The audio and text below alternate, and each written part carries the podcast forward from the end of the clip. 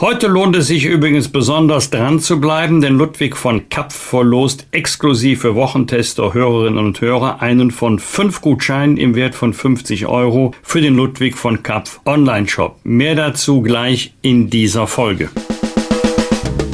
Was war? Was wird? Bosbach und Rach. Die Wochentester. Das Interview. Powered bei Redaktionsnetzwerk Deutschland und Kölner Stadtanzeiger. Und hier sind die Wochentester.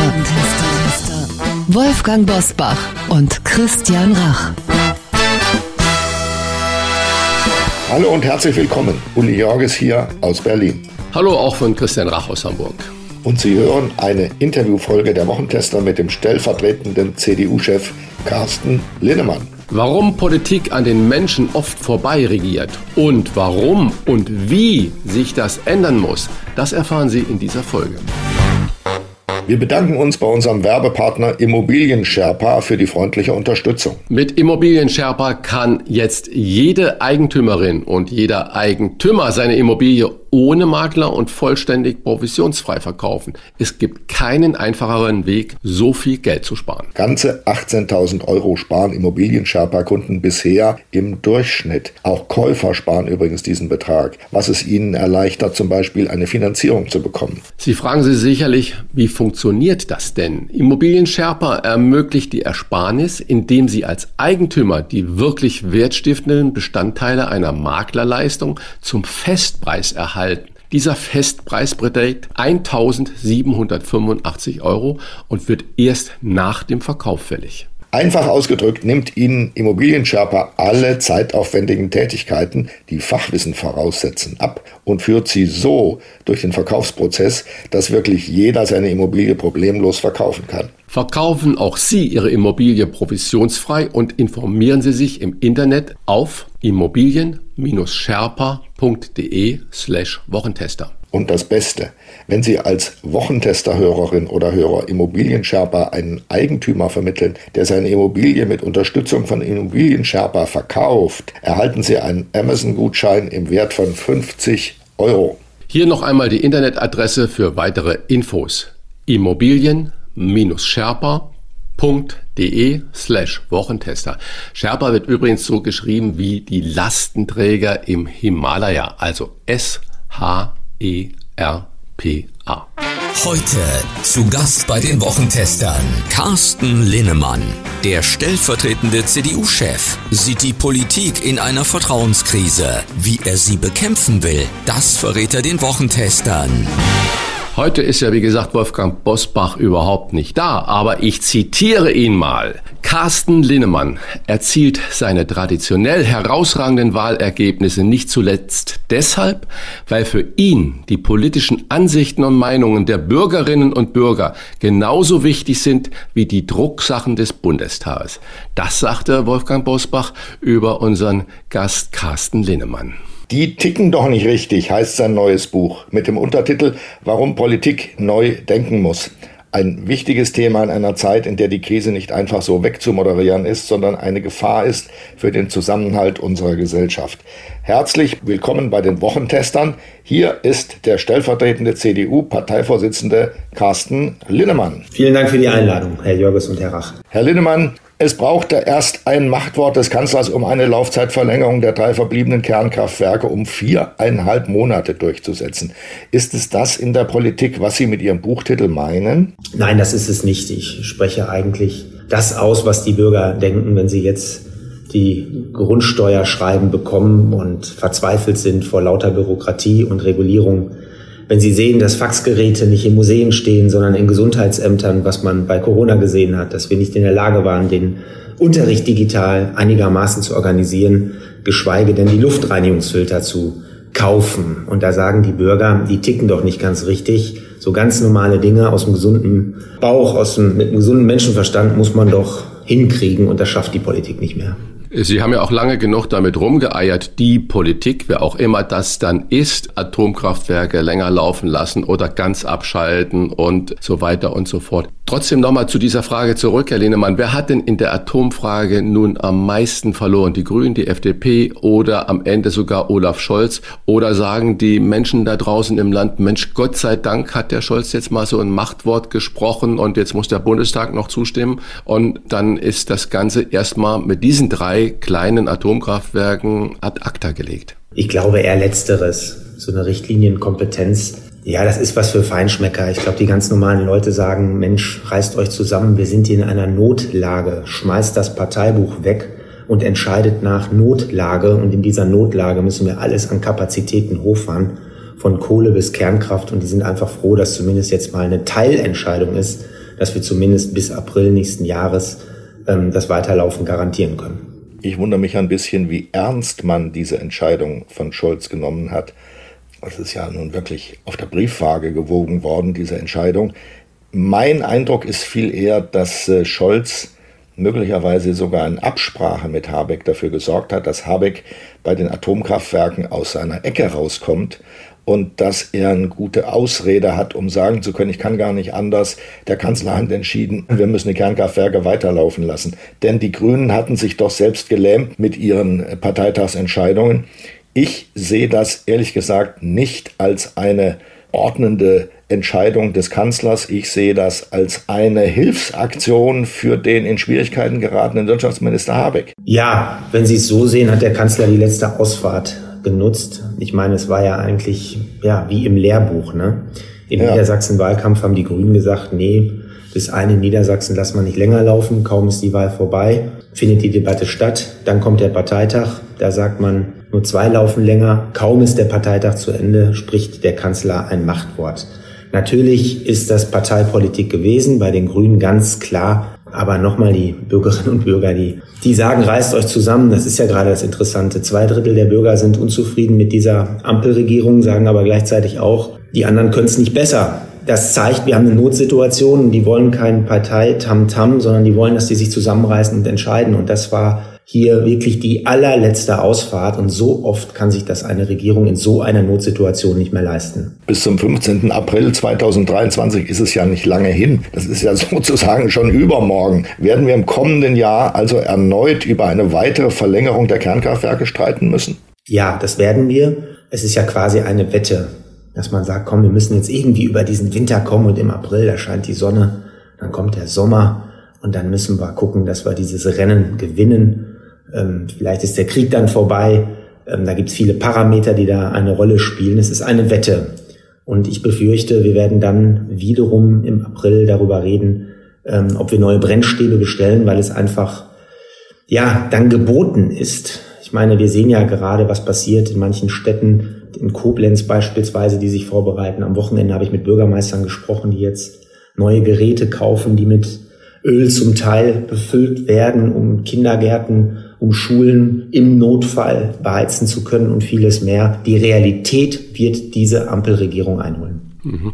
Sie sagen gerade, die Realität holt diese Ampel oder wird diese Ampelregierung, diese Fortschrittskoalition einholen. Aber wahr ist natürlich auch, die CDU kann davon kaum profitieren, dass da so ein Hickhack war. Stichwort Niedersachsenwahl oder das aktuelle Politikerranking vom Bild. Da habe ich ja wirklich gestaunt. Auf den beiden ersten Plätzen Markus Söder und man höre und staune auch Sarah Wagenknecht. Das kann Ihnen doch nicht gefallen. Oder was ist da los? Ich merke das ja in meinem E-Mail-Account. Das ist ja sozusagen so ein Seismograph für Bundestagsabgeordnete und das Telefon. Also ich telefoniere ja jeden Tag wirklich nicht übertrieben mit Bürgern aus meinem Wahlkreis. Und ich erlebe einfach in jedem dritten, vierten Telefonat den Begriff Dritter Weltkrieg, die Sorge. Gleichzeitig wissen die Leute einfach nicht, wie sie durch den Winter kommen. Ein Drittel der Deutschen haben nur 1200 Euro zur Verfügung für Anschaffungen, die ungeplant sind. Da sagen die, wir wollen jetzt hier keine Parteitaktik wollen, sondern wir wollen, dass ihr regiert. Dann sind Regierungszeiten Kanzlerzeiten. Das ist nun mal so. Äh, trotzdem, Herr Rach, stimmt mich das natürlich nicht zufrieden. Ähm, ich hätte gedacht, ein Jahr nach der Bundestagswahl wäre die Union schon bei über 30 Prozent angelangt, zumal die FDP auch schwächelt. Aber anscheinend ist es so, dass in diesen Krisenzeiten einfach die Menschen der Regierung mehr vertrauen. Das ist Ihre Analyse, warum die CDU da nicht weiter realisiert, dass sie einfach jetzt dieser Fortschrittskoalition vertrauen? Es ist schon so, dass wir letztes Jahr abgewählt wurden vor einem Jahr. Es ist nicht so, dass die Ampel gewählt wurde, sondern wir wurden abgewählt. Man hat gesagt, nach 16 Jahren, wir wollen jetzt mal anderen eine Chance geben. Und ähm, so schnell kann man das Vertrauen nicht wieder aufbauen. Das ist meine Analyse. Es dauert länger. Ich erlebe das ja selber. Ich bin zuständig für die Programmatik der Partei. Wir sind mitten im Fluss, aber noch lange nicht am Ziel. Wir brauchen noch ein Jahr, um fünf bis zehn Kernpunkte herauszuarbeiten, die uns von anderen Parteien unterscheiden. Und deshalb ähm, ist es, glaube ich, wir sind gut auf Strecke, aber noch lange nicht am Ziel. Und um dieses Vertrauen aufzubauen, Herr Rach, dauert es einfach länger, gepaart mit dem Umstand, den ich eben skizziert habe, mit dieser Kriegsangst, mit dieser Energielast, dieser Sorge, dass ich die Rechnung nicht mehr bezahlen kann, führt dazu, dass diese Regierung immer noch reüssiert, aber auf ganz, ganz schwachem Niveau, weil die Parteien ja beide unter 20 Prozent liegen. Wir liegen irgendwo bei 27, 28 Prozent, also noch klar vorne. Deswegen will ich das nicht alles wettreden. Aber ich möchte auch nicht den Politikersprech anwenden, dass hier alles gut ist. Es gibt offensichtlich viele vagabundierende Wähler, die sehr, wie soll man sagen, verwirrt sind von dem, was sie in der Politik erleben und unschlüssig sind, wem sie jetzt ihr Vertrauen schenken sollen. Im Moment würden etwa 10 Prozent der Deutschen eine neue Partei mit Sarah Wagenknecht an der Spitze wählen. 10 Prozent. Wäre Ihnen eine Wagenknecht-Partei lieber als eine zweistellige AfD, auch im Westen?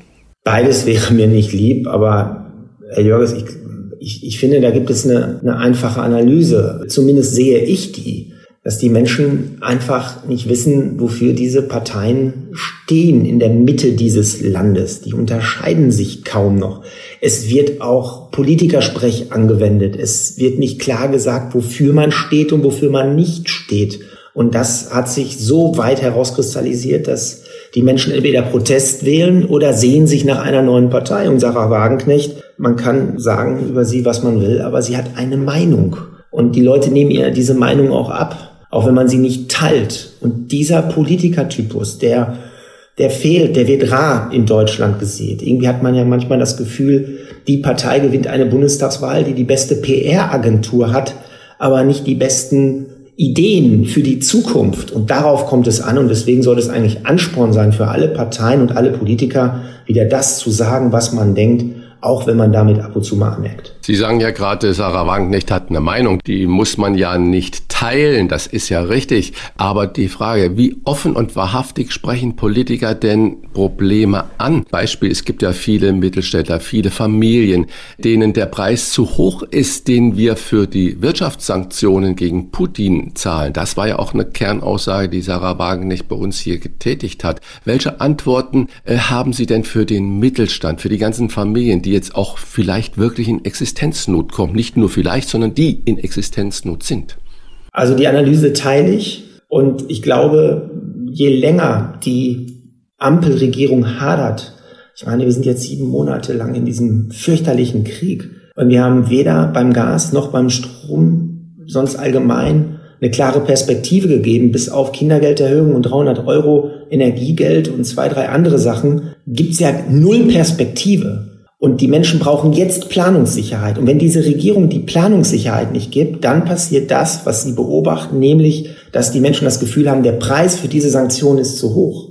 Aber so weit darf es nie kommen, weil ähm, ja hier Völkerrecht gebrochen wird, hier wird ein Land überfallen und die verteidigen unsere Freiheit und da dürfen nie wirtschaftliche Interessen drüber stehen. Und deshalb ist es wichtig, dass die Ampel jetzt schnell haftet, damit, sage ich jetzt auch mal kritisch, Frau Wagenknecht nicht weiter Luft bekommt äh, für ihr Argument.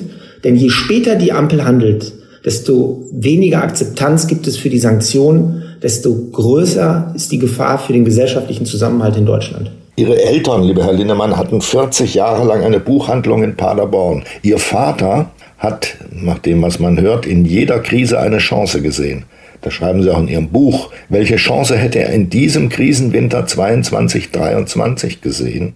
Dass man gerade jetzt dieses Land auf Zukunft trimmen muss. Also mir hat mal Wolfgang Clement gesagt, der leider schon gestorben ist an einem Abend, wo wir mal essen waren in einem kleinen Kreis. Da sagt, Herr Linnemann, vergessen Sie es, in guten Zeiten Reformen anzugehen. Das wollen die Menschen nicht sondern dann, wenn man in der Krise ist, wie bei der Agenda 2010, Gerhard Schröder damals, dann gibt es auch eine gewisse Akzeptanz, Reformen zu machen. Damals waren es fünf Millionen Arbeitslose, wo die Menschen gesagt haben, okay, wir müssen jetzt irgendwas machen.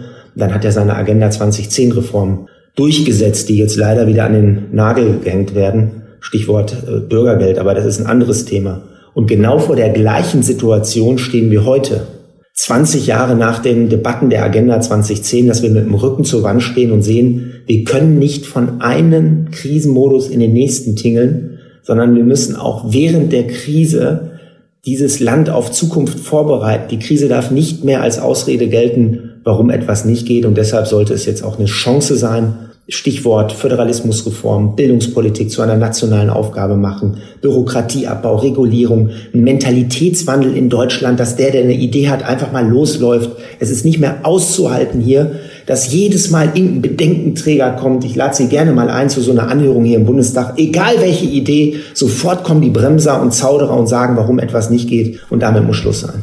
Aber Herr Lehnemann, das, was Sie gerade gesagt haben, das höre ich seitdem ich ein politisch denkender Mensch bin. Äh, Abbau von Bürokratie und Entschachtelung und einfache und klare Entscheidungen. Und jetzt haben wir gerade, ich muss jetzt nochmal darauf zurückkommen, auf die Pandemie, auf Corona-Pandemie. Ihr tickt doch nicht richtig, war eine der netteren äh, Wutmails, die Sie während der Pandemie erhalten haben. Die begann ja bekanntlich im Winter 2019-20. Wir haben nun Oktober 22 und diskutieren, naja, über was schon wieder Maskenpflichten in Innenräumen wegen hoher Inzidenzen und einer potenziellen Überlastung der Krankenhäuser. Ärztevertreter, auch wirklich ganz seriöse äh, Menschen dabei, die sagen, die Überlastung der Krankenhäuser ist ja nicht, weil jetzt alle wieder auf die Intensivstation kommen, sondern weil wir nicht genug Personal haben und 40, 50 Prozent zum Beispiel der Intensivbetten geschlossen haben. Da muss man doch fragen, was hat die Politik in den vergangenen beiden Jahren denn gegen diese Personalnot gemacht? Das ist ja genau diese Frage, die Sie gesagt haben. Wir müssen entrümpeln, wir müssen schlanker werden, wir müssen auch richtige Angebote machen und nicht nur ablaufen applaudieren. Was hat die Politik denn getan? Also innerhalb von zwei Jahren kann man natürlich das Problem beim fehlenden Angebot an Pflegern, um es mal volkswirtschaftlich auszudrücken, lösen. Aber trotzdem haben Sie mit Ihrem Punkt völlig recht. Das ist jetzt alles vergessen, die ganzen Themen. Ähm, äh, denken Sie mal an das Thema Luftreinigungsfilter äh, für die Schulen. Gibt's immer noch nicht, denkt auch keiner dran, weil man ist jetzt wieder im neuen Krisenmodus. So, und deswegen sage ich, um mal das Beispiel Regulierung und Bürokratie äh, zu nehmen. Ich meine, Herr Jörges und Sie, Sie haben ja auch oft in den letzten Jahren darüber gesprochen oder äh, geschrieben. Ich bin der Meinung, wir müssen dazu hinkommen, dass vor Ort etwas ausprobiert wird. Das hört sich jetzt sehr theoretisch an, funktioniert aber. Um Ihr Beispiel Pandemie zu nehmen, da gab es einen Bürgermeister, den ich richtig klasse fand, der hieß Matzen und kam aus Rostock. Der hat einfach mal, ohne dass er es durfte, hat er zum Einzelhandel gesagt, komm, wenn ein Kunde bei euch was bestellt am Telefon oder Internet, dann gebt ihm an der Ladentür den Wein oder was auch immer für ein Einzelhandelsprodukt. Das hat er zwei Wochen gemacht und auf einmal hat das ganze Land das nachgemacht. Alle hatten Angst und Sorge, Verantwortung zu übernehmen. Und da war mal einer, der hat sich nicht versteckt hinter Gesetzen, sondern hat einfach gemacht und schon haben es alle übernommen. Herr Palmer ist auch so ein Beispiel aus Tübingen, der gesagt hat, wer sich getestet hat, kann doch bitte ein Bier trinken und darf auch ins Kino. Auch diese Teststrategie haben danach alle übernommen. Das heißt für mich, um wirklich den, den Durchbruch zu bekommen beim Bürokratieabbau, müssen wir vor Ort den Landkreisen, den Städten erlauben, für eine gewisse Zeit Abstand zu nehmen von Gesetzen, etwas auszuprobieren. Und wenn es funktioniert, rollen wir es im ganzen Land aus. Und wenn es nicht funktioniert, dann wandert es in die Tonne. Mhm. Nur so werden wir es schaffen, Ansonsten. Darf ich da einmal kurz was nachfragen, Herr Lehnemann? Ich habe einen wunderbaren Bericht über einen Biogasbauern äh, aus Nordrhein-Westfalen gesehen.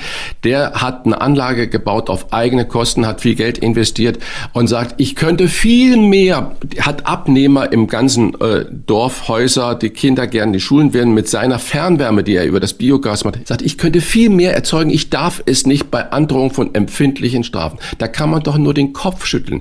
Dieser Mann, der kann eben nicht das gerade machen, was Sie über Marzen, den Bürgermeister von Rostock, gesagt haben. Wenn der jetzt seine Produktion erhöht, dann drohen ihm sechsstellige Eurobeträge an Strafe.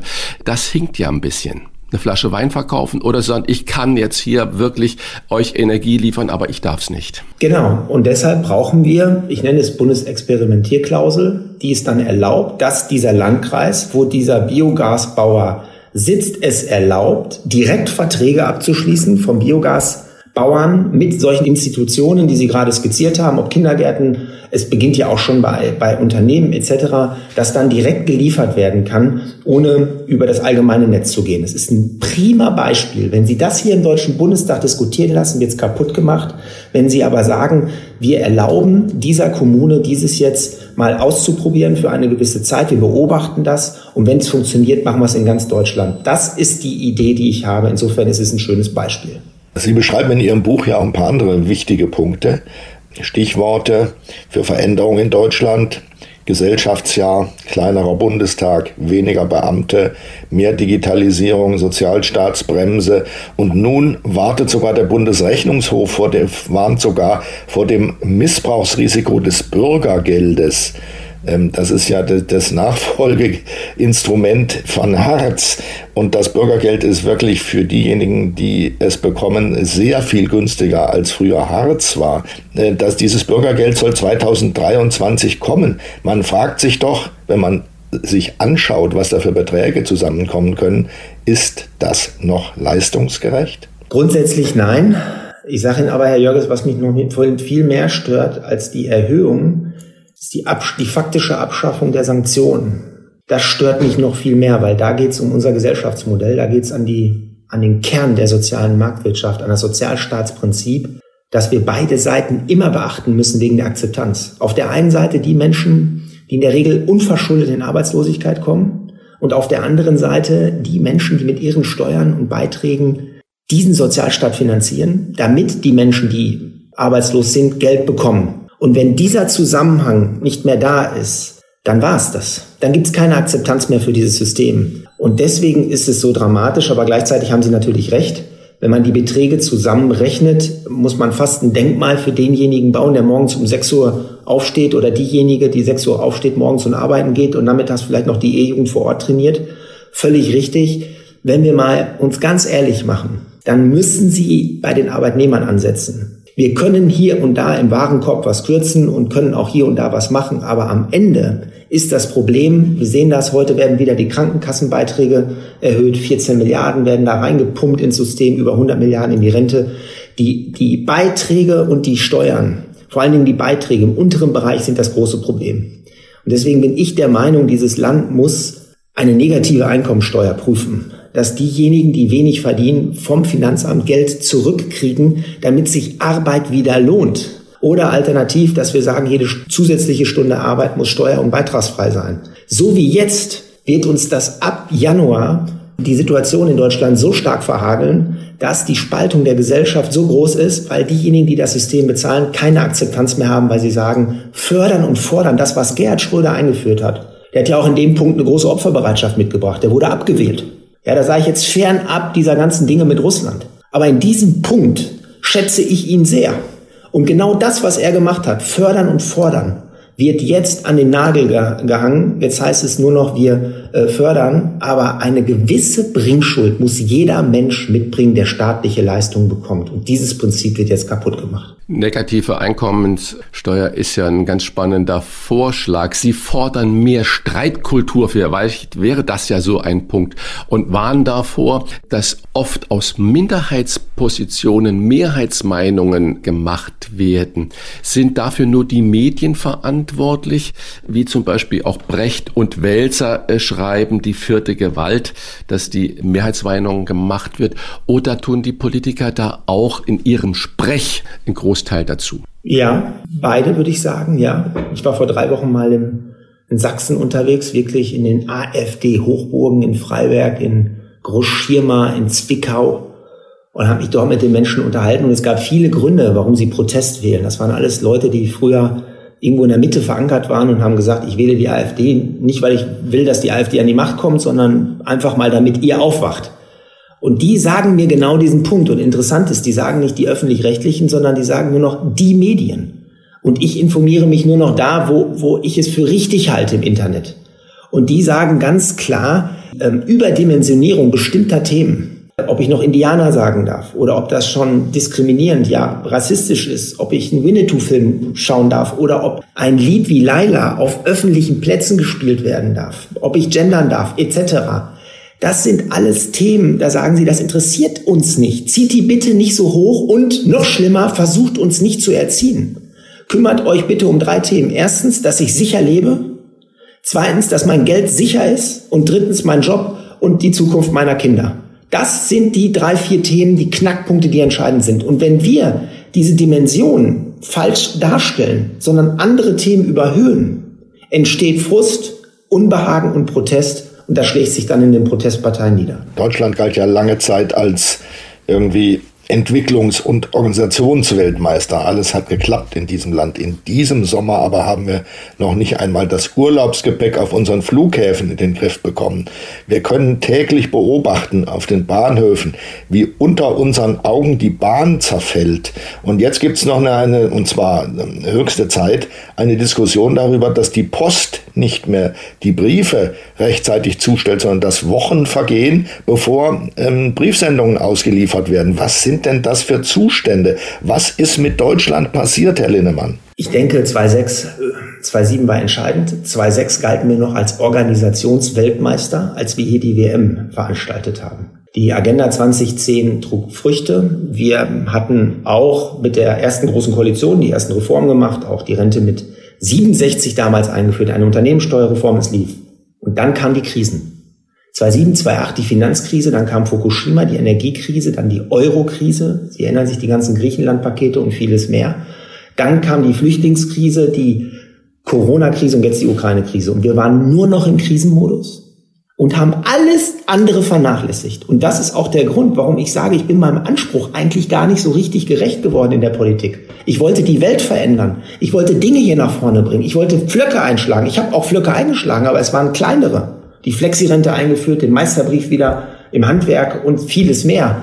Aber ähm, ich wollte eigentlich mehr. Und das ist der Grund. Und der Gipfel, wie Sie sagen, Herr Jörges, in diesem Sommer, 1200 will man dann anwerben aus der Türkei obwohl wir, nochmal, es gibt viele Menschen, die nicht arbeiten können. Ich habe selber in meiner Familie einen Fall, wir kennen die alle. Ich will niemanden was. Aber es kann doch nicht sein, dass es Millionen Menschen in Deutschland gibt, die keine Arbeit haben und wir gleichzeitig es nicht schaffen, auf den Flughäfen die Kofferlogistik zu organisieren. Dann noch schlimmer, versuchen wir die Leute aus der Türkei zu holen, 1200 oder 1300. Am Ende kamen keine 100. Das ist ein Armutszeugnis für ein Industrieland. Und deswegen ist es jetzt wirklich die letzte Chance, dass wir sagen, wir reißen das Ruder jetzt rum. Es gibt eine Akzeptanz, weil dieses Land mit dem Rücken zur Wand steht. Und es ist ein ganz tolles Land. Glauben Sie mir, Herr Jörges, ich will das nicht schlecht reden. Im Gegenteil. Dieses Ökosystem, was wir in Deutschland haben, mit der Wissenschaft, mit den Fachhochschulen, mit den, mit den Forschungsinstituten, mit dem ja, Familienunternehmen im ländlichen Raum, nicht wie in Frankreich konzentriert auf Paris und die Vororte oder England, die haben ja gar keine Industrie mehr und, und nur noch Finanzdienstleistungen. Wir sind ein tolles Land, aber wir müssen jetzt die Kurve kriegen. Ansonsten werden wir gegenüber anderen Ländern in Asien und den Vereinigten Staaten etc. nicht, nicht standhalten können. Aber Herr Lehnemann, ich teile Ihre Meinung, wir sind ein tolles Land, aber sind wir auch ein Land, das zu fett geworden ist, egal wo man hinschaut. Wir erleben Personalnot überall. Haben Sie denn eine Erklärung? Wo sind denn die Menschen alle hin, die früher mal am Flughafen gearbeitet haben, die gekellnert haben oder die auch mal die Brötchen verkauft haben in der Bäckerei und, und, und, und? Wo sind die denn alle geblieben? Die sind natürlich im Lockdown alle rausgegangen aus diesen Bereichen wie Gastronomie, Hoteliers etc., wo man Angst hatte, dass wieder ein Lockdown kommt und man steht wieder auf der Straße. Deswegen sind die alle in vermeintlich sicherere äh, Dinge gegangen. Wenn ich jetzt beispielsweise an große US-Anbieter äh, denke hier in Deutschland äh, mit Amazon und andere im Logistikbereich, wo die alle hingegangen sind, das Ganze natürlich gepaart mit der Demografie dass die jetzt voll zuschlägt. Jetzt gehen doppelt so viele in Rente wie nachkommen. Wir hatten ja Anfang der 60er diese Babyboomer-Generation mit 1,3, 1,4 Millionen Geburten im Jahr und jetzt haben wir gerade mal die Hälfte. Das heißt, die Demografie schlägt jetzt voll durch und das spüren wir jetzt doppelt nach der Corona-Krise. Ihre Einschätzung, lieber Herr Linnemann, da ja Politiker wie Psychologen davor warnen, wird der teuerste Winter aller Zeiten zur Belastungsprobe für den sozialen Frieden? Dieser noch nicht. Sie sehen das ja, wenn wir, ich glaube, dienstags an den Kapitalmärkten Geld aufnehmen. Die Kapitalmärkte vertrauen uns sehr stark. Müssen nicht so hohe Zinsen zahlen wie beispielsweise Italien. Also diesen Winter kriegen wir das hin. Der nächste Winter bereitet mir viel, viel größere Sorgen. und darüber hinaus die nächsten fünf, sechs Jahre. Ich glaube nicht, dass das stimmt, was die EZB sagt, dass wir 2024 wieder Richtung zwei Prozent Inflation kommen. Ich halte das für Quatsch. Die haben damals schon so komische Prognosen gemacht. Das ist einfach Schönfärberei und Schönrederei. Fakt ist, das sehen wir in Amerika bei den Zinsen, wir werden jetzt in eine Rezession gehen und solange wir das Energieproblem nicht einigermaßen gelöst haben, nicht einigermaßen, wenn die Inflationszahlen hoch bleiben und ich rechne damit, dass die bis 2025, 26 signifikant über zwei, drei, vier Prozent liegen, das ist bitter, weil das trifft genau die unteren. Nur mal ein Rechenbeispiel, 18 Jahre, vier Prozent Inflation, Halbierung des Vermögens, neun Jahre acht Prozent Inflation, neun Jahre acht Prozent Inflation, Halbierung des Vermögens.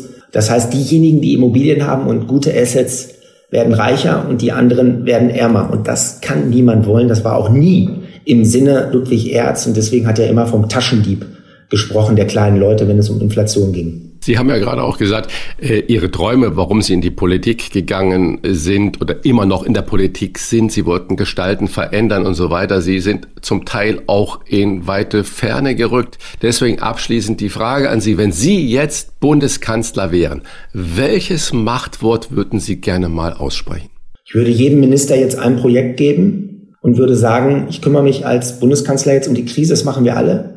Aber jeder von euch muss jetzt ein großes Projekt haben, von der Digitalisierung der Verwaltung bis hin zum Bürokratieabbau, wie ich es eben skizziert habe. Und das müsst ihr in den nächsten Jahren bis zur Bundestagswahl 2025 durchziehen. Das ist euer Budget, das ist eure Zeit. Ihr seid dafür verantwortlich. Es gibt keine Ausreden. Wir dürfen nicht diese Krise wieder als Ausrede nutzen, warum äh, dies nicht geht. Ich habe in meinem Buch Die ticken doch nicht richtig diese Vorschläge auch ziemlich klar formuliert und ich bin ja selbst Teil dieses Geschäftes, ähm, Herr Rach.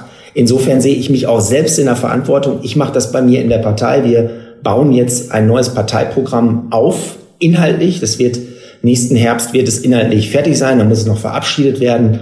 Äh, und da möchten wir gerne fünf bis zehn unterscheidbare Merkmale zu anderen Parteien wieder herausstellen, damit die Leute wissen, wofür die CDU steht. Und wir wollen eine brennende, ja, eine zukunftsweisende Erzählung, die Spaß macht, die Freude, die Bock auf Zukunft macht, formulieren, damit die Leute auch wissen, mit der CDU bin ich gut dabei. Also ich sehe mich selbst in der Verantwortung, zeige nicht nur auf andere und deshalb dieses Buch.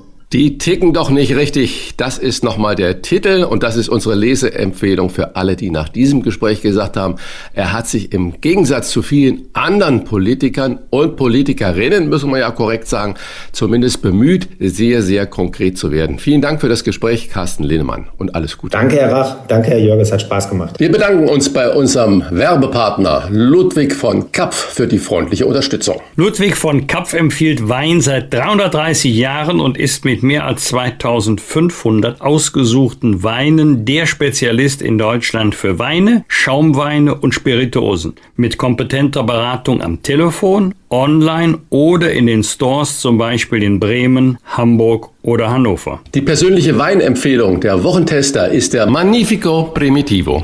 Das ist gerade der Wein. Ich habe ihn gemeinsam mit meiner Frau probiert und kam zu dem Urteil, der schmeckt ja richtig gut. Das ist zwar ein süditalienischer Wein mit richtig fettem Inhalt, aber der Alkohol ist schön eingebunden. Man kann ihn wunderbar auf der Terrasse trinken zu einem herrlichen italienischen Essen oder auch was geschmorten. Mein Tipp, trinken Sie diesen Rotwein nicht zu warm, sondern leicht temperiert, zum Beispiel mit 16 Grad. Ich wäre eher für 17 Grad, aber 16 Grad scheint mir eine gute Empfehlung zu sein. Wolfgang, du hast den Magnifico Primitivo auch getrunken. Dein Urteil? Also nicht nur probiert, wie man das so landläufig tut, einmal auf der Zunge zergehen lassen, sondern er hat mir, das ist wahrscheinlich jetzt kein fachmännischer Ausdruck, wie du ihn benutzen würdest, Christian, er hat mir richtig gut geschmeckt. Für mich verlängert er auch etwas den Sommer, wenn jetzt der Herbst kommt. Und als ehemaliger Supermarktleiter finde ich auch, dass der Wein ein hervorragendes Preis-Leistungs-Verhältnis hat. Eine kleine Herkunftskunde. Der Magnifico Primitivo wird aus edelsten Trauben hergestellt, die im äußersten Südosten Italiens wachsen, am Hacken des italienischen Stiefels. Dort liegt die Halbinsel Salento. Immer noch ein Geheimtipp für guten Wein. Wenn nun auch Sie sagen, diesen Geheimtipp muss ich unbedingt probieren, dann bestellen Sie doch bei Ludwig von Kapf sechs Flaschen des 2021er Magnifico Primitivo zum Preise von nur 39,90 Euro. Sie sparen mit dem Wochentester-Angebot die Hälfte des normalen Preises und erhalten noch ein Zweier-Set passender Gläser von Zwiesel im Wert von 23,90 Euro kostenlos dazu. Bestellen können Sie ganz einfach im Internet auf lvk.de slash Wochentester. LVK kleingeschrieben steht für Ludwig von Kapf. Es ist kein Gutscheincode notwendig. Hier noch einmal die Internetadresse für Ihr Sechserpaket Magnifico Primitivo inklusive Gläsern lvk.de slash Wochentester. Und wir sagen einfach zum Wohle. Bosbach und Rach, die Wochentester. Deutschlands Politik-Personality-Podcast können Sie auf vielen Wegen hören. Im Internet unter diewochentester.de und überall, wo es Podcasts gibt. Über Smart Speaker wie Alexa. Sagen Sie dazu einfach Alexa, spiele die aktuelle Folge des Podcasts Bosbach und Rach, die Wochentester. Das funktioniert auch mit der Radio-App TuneIn und über Apple Podcasts, Spotify, Amazon Music, Podimo, Audio Now und viele andere Podcast-Apps. Im Auto können Sie uns darüber auch mit Apple CarPlay und Android Auto hören. Und selbstverständlich hören Sie die Wochentester auch über die Nachrichten-App des RND. Kostenlos erhältlich in jedem App Store. Bosbach und Rach, die Wochentester. Jeden Freitag ab 7 Uhr. Wir freuen uns auf Sie. Wir bedanken uns bei unserem Werbepartner Ludwig von Kapp für die freundliche Unterstützung und Ihre Gewinnchance. Denn Sie können unter lvk.de slash Wochentester nicht nur den Magnifico Primitivo zum Vorteilspreis bestellen, Sie können dort auch einen von fünf Gutscheinen im Wert von jeweils 50 Euro für den Ludwig von Kapf Online-Shop gewinnen. Gehen Sie dazu einfach auf lvk.de de slash Wochentester und mit etwas Glück gehört Ihnen schon bald einer dieser Gutscheine. Mitmachen können Sie übrigens bis zum 31. Oktober 2022. Und jetzt viel Glück. Das wünsche ich Ihnen für das Wochentester Gewinnspiel. Es wird veranstaltet von Ludwig von Kapf, Ihrem Weinhändler und Versand mit einer Erfahrung von 330 Jahren. Bosbach und Rach. Im Internet diewochentester.de. Das waren die Wochentester, das Interview mit Unterstützung vom Kölner Stadtanzeiger und dem Redaktionsnetzwerk Deutschland. Wenn Sie Kritik, Lob oder einfach nur eine Anregung für unseren Podcast haben, schreiben Sie uns auf unserer Internet- und auf unserer Facebook-Seite. Fragen gerne per Mail an kontakt@ diewochentester.de. Die Wochentester werden in einem Wort zusammengeschrieben. Und wenn Sie uns auf einer der Podcast-Plattformen abonnieren und liken, freuen wir uns wie die Schneekönige. Das heißt ganz besonders. Hören Sie doch mal rein in unsere neue Kompaktausgabe der Wochentester bereits am Donnerstagabend ab 22 Uhr. Die reguläre Folge hören Sie am Freitag um 7 Uhr. Danke für Ihre Zeit. Was war? Was wird? Was wird? Wolfgang Bosbach und Christian Rach sind die Wochentester. Ein maßgenau Podcast. Powered bei Redaktionsnetzwerk Deutschland und Kölner Stadtanzeiger.